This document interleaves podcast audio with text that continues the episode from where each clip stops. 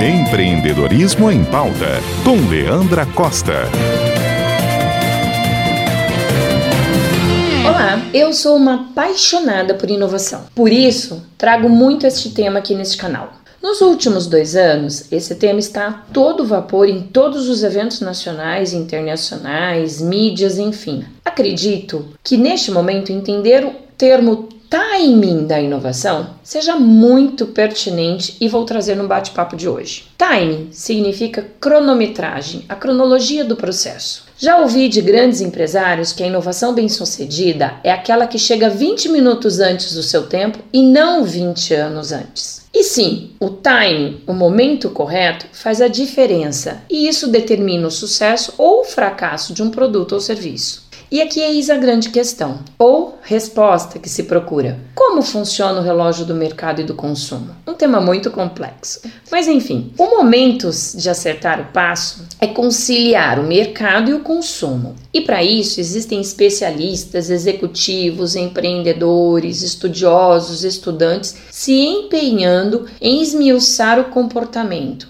do consumo, da tecnologia e dos dados e para isso diversas pesquisas para se prever o que está por vir. Muitos disso são divulgados nas pesquisas de tendência e em grandes eventos. Semana passada, inclusive no Brasil, nós recebemos o Web Summit na sua primeira edição em solo brasileiro. Nestas ações, vemos os avanços da tecnologia. E o ponto da discussão é a análise do que disto vai se decolar sob o aspecto de engajar o maior número de pessoas. Para entender essa discussão em aposta, o ano passado, muito se falou do metaverso. E este ano, a bola da vez é a inteligência artificial, por causa do boom do chat GPT.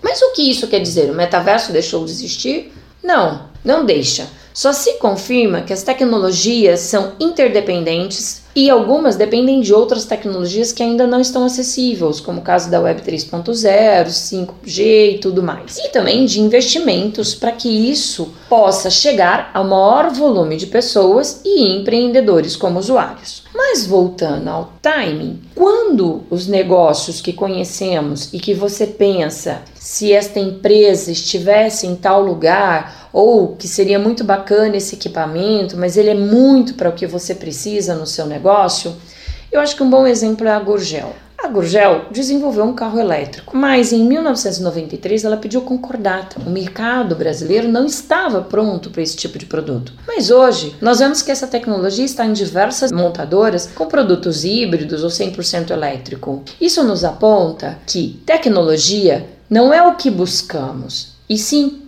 como buscamos o que desejamos. A principal chave para entender por que boas inovações a princípio foram um fracasso é justamente entender que a tecnologia disponível não dava conta de realizar o trabalho. Por exemplo, Leonardo da Vinci desenhou o helicóptero, mas o helicóptero só voou em 1907. Os equipamentos de mergulho que ele também desenhou levaram 458 anos para de fato serem úteis em 1943 com Jacques Cousteau e Emily Gongon. Isto comprova que inventar algo é somente o primeiro passo para que ela seja viável. Muitas vezes os materiais envolvidos são o maior impedimento. Quando se fala em inovação, é preciso entender que a inovação incremental é aquela apenas que melhora um produto. Então já se teve muito investimento e muita ajuste para que o público receba. Agora, a inovação disruptiva é aquela que torna mais complicada porque ela responde a uma necessidade e muitas vezes não tão clara e demanda um tempo e um processo de desenvolvimento para uma mudança de cultura. É o caso da Netflix. Tudo parece complicado, mas não é. E a arte nos inspira para isto. Vincent Van Gogh nunca vendeu um único quadro em sua vida, porque a estética que propunha ainda não era compreendida. Hoje, seus quadros são vendidos por milhões e quebram recordes. Isso é um grande exemplo de que a inovação chegou 120 anos antes, em vez de 20 minutos antes da hora em que seria compreendida. Este foi o papo de hoje com Leandra Costa no Empreendedorismo em Pauta aqui na Rádio CBN.